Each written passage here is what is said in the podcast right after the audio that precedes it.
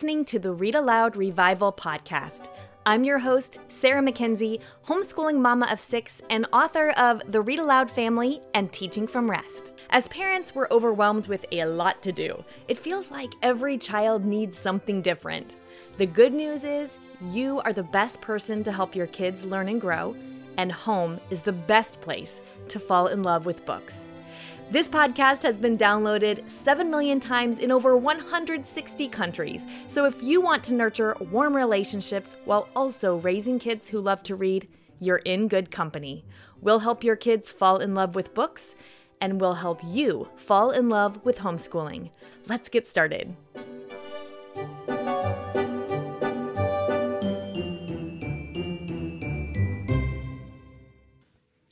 I've got to tell you about this question I was just asked. Andrew Pudewa said that to me over a table laden with chicken curry and vindaloo, and then proceeded to tell me about a fascinating conversation he had at the Great Homeschool Convention. So we end up eating our dinner and discussing, often agreeing, sometimes not, about the best answer to such a question.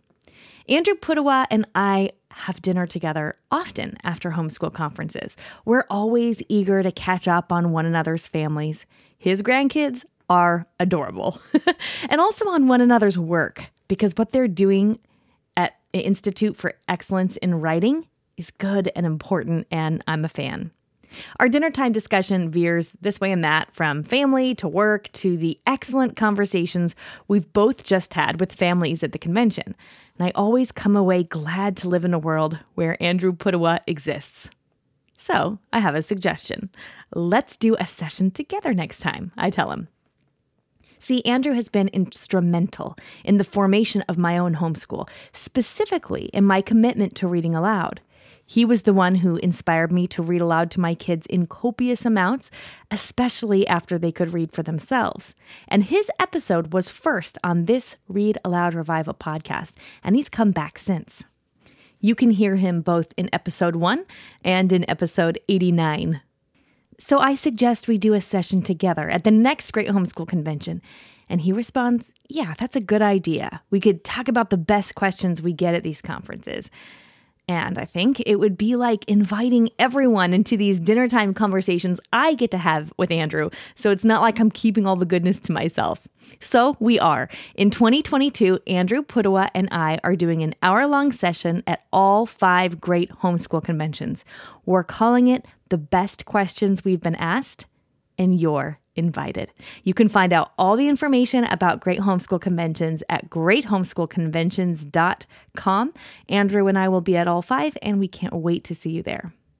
So let's think about one of those questions that we get asked a lot at conventions. Which curriculum should I use is the question I get asked most often. And I suspect there's another layer just underneath the surface of that question. A layer that sounds a bit like I'm tired, I'm overwhelmed, I don't want to screw this up.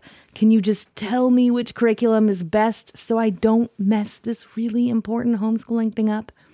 Or at least that's the kind of thing that went through my mind back in my early homeschooling days when I asked that question myself.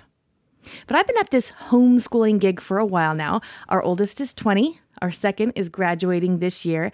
And while we're at the end of the homeschooling line with those two, we're still homeschooling four kids. The youngest are eight year old twins. So there are miles to go before we sleep. Something happens, though, with time and experience.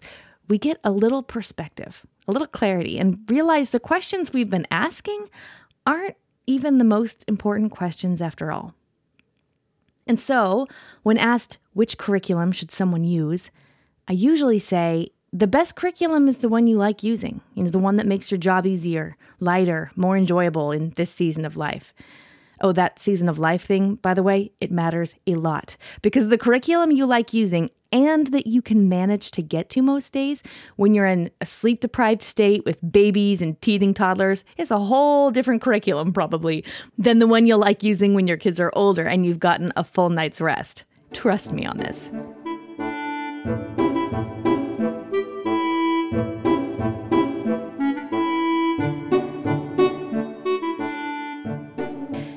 Thing about homeschooling today there is an abundance of curriculum resources at your fingertips, and most of it is pretty dang good. Most of it will get the job done. If our goal is to enliven the hearts, minds, and souls of our kids, and that is our goal, right? Then most any curriculum can help us do that. It turns out that the curriculum itself matters way less than we might have thought. The disposition of the teacher, though, that matters a lot more. See, any history or science curriculum in the hands of a parent who's cheerful, relaxed, and eager to enliven the heart, mind, and soul of her students, it can do the trick. Homeschoolers have been graduating kids through various teaching styles using a wide variety of curriculum for decades upon decades. Charlotte Mason, unit studies, classical, unschooling, literature based, textbook based, eclectic. There are as many styles of homeschooling as there are homeschooling families. And the good news is they all work. Homeschooling works. Homeschooling works because real education is about connecting, connecting with each other, connecting to ideas, connecting what we know to what we're about to find out. So the question, which curriculum is best, doesn't matter nearly as much as we think it does. Even so, something should probably be said about using a curriculum that's easy enough to actually do on any ordinary day. I, for example, like a curriculum that doesn't take much prep, that's pretty open and go. I've spent a lot of my homeschooling years with babies on my hip. And in that season of life, open and go is a lifeline. There's also the consideration of what's enjoyable, because if your curriculum is enjoyable, for your kids, yeah, but I'm really thinking mostly about you here. If you enjoy your curriculum, you'll make time for it more often. It will require less oomph from you on a dark Wednesday morning in February. If you like the books you're reading, if you enjoy the teaching and learning. So that matters too. So, when I'm asked which curriculum would be best for me to use, what I really want to say is yeah, that depends. A family who's homeschooling a 10 and 13 year old has a very different day to day reality than a family homeschooling five kids, all 12 and under. You might have the desire to spend a lot of time outdoors, or you might have access to a bunch of museums and libraries and field trip locations. Maybe you have chronic illness in your house, or farm animals to tend. Maybe you're short on sleep. Maybe an elderly parent lives with you, or one of your kids needs regular, repeated outside therapies. Maybe you have high schoolers and preschoolers, and you're trying to juggle several different grade levels at once. Maybe you have one kid. Maybe you have eight. Maybe you love reading aloud. Maybe you don't. Maybe you're strong at math. Maybe you're not. You can see why this question is impossible to answer. And so I tell them the truth. The best curriculum, I say, is the one that you use and the one you enjoy using. But it's never a satisfying answer. Okay, so which curriculum will give my kids a great education? Most of them, actually, which is good news. The odds are good that you what you have on your shelf right now will do the trick. Just remember that curriculum is your tool, a resource to help you enliven the heart and mind and soul of your student. The important thing isn't the curriculum, the important thing is you. Remember, the goal is to enliven the heart, mind, and soul of your student. You can do that with almost any curriculum as long as you remember that real education is hard to quantify. Even if you never finish a single curriculum, you can still give your kids an amazing education. In fact, Side note, most homeschoolers I know never finish their whole curriculum and certainly never finish it in a year. And that's okay. It's ideal, even, because it means that we are focused on enlivening the hearts and minds and souls of our students. So, what curriculum does that? God, life, books, conversations and connections and relationships. You. Perhaps I should revise my answer. The best curriculum the best curriculum is you, showing up day in and day out, eager to enliven your child's heart, mind, and soul. So don't worry about which curriculum to use. Just pick one and then give your kids you.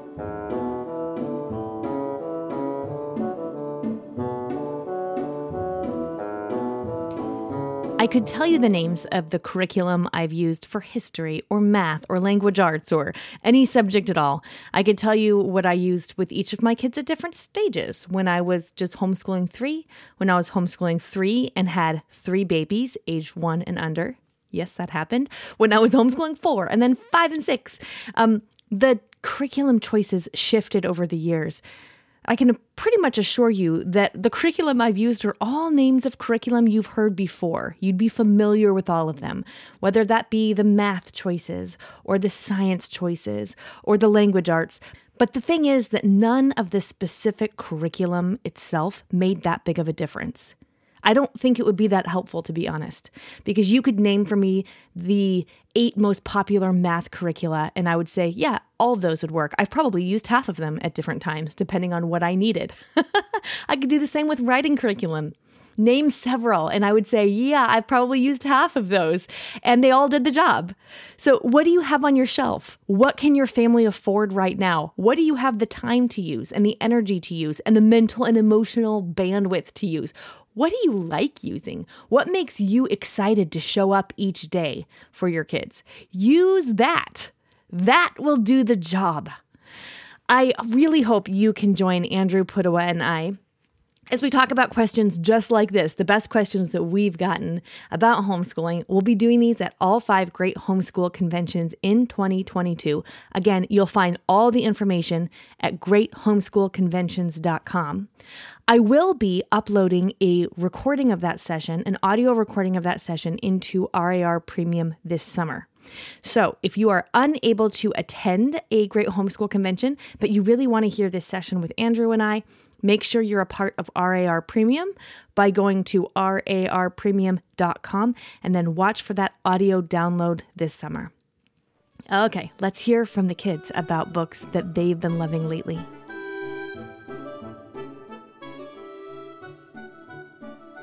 Hi, my name is uh, Adelaide, and I live in Appleton, Wisconsin. I'm seven years old now, and my favorite book is Magic Tree House. I uh, really like it because there's two kids named Jack and Annie, and they find a tree house with a lot of books in it that takes them wherever they want to, and there's a lot of magic in it. Hi, my name's Bridget, and I'm three years old, and I live in Appleton, Wisconsin. And I have three sisters. One of, one of them is Dorothy, and one of them is Ada. And I just love Little Bear because it's my favorite book. Hello, everyone. My name's Clara, and I'm six years old. I live in Michigan, Kalamazoo, and my favorite book is Green Ember. I like it because it's daring and there's a lot of mysteries. How old are you? Six years old. And what is your favorite book? Look Out in the Big Woods and especially Farmer Boy. And what do you like about those books? They are both written by Laura Ingalls Wilder. Hello, name is and Owen. And how old are you, Owen? Two. Two years old. And where do you live? In the house. In the house. And what is your favorite book? Strega Nona. Straganona. I love Strega Nona too. Until next time, go make meaningful and lasting connections with your kids through books.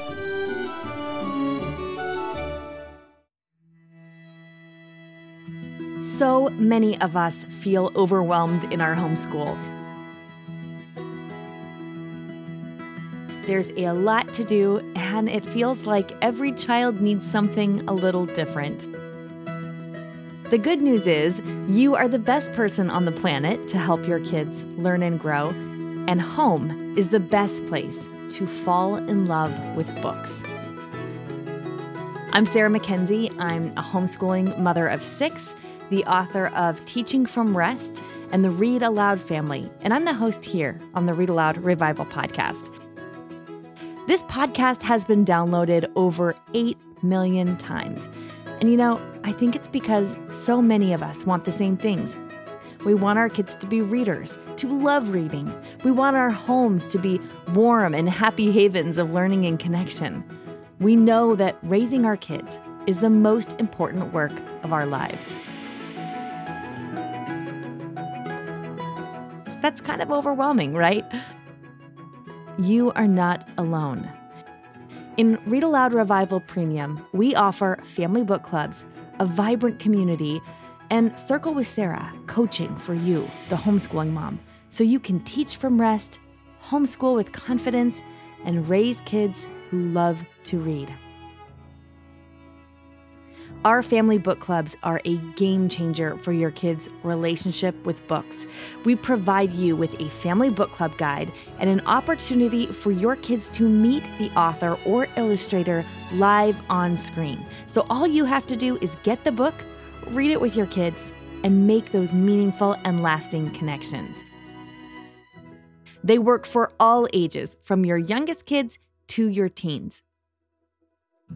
Every month, our community also gathers online for a circle with Sarah to get ideas and encouragement around creating the homeschooling life you crave. They're the most effective way I know to teach from rest and build a homeschool life you love.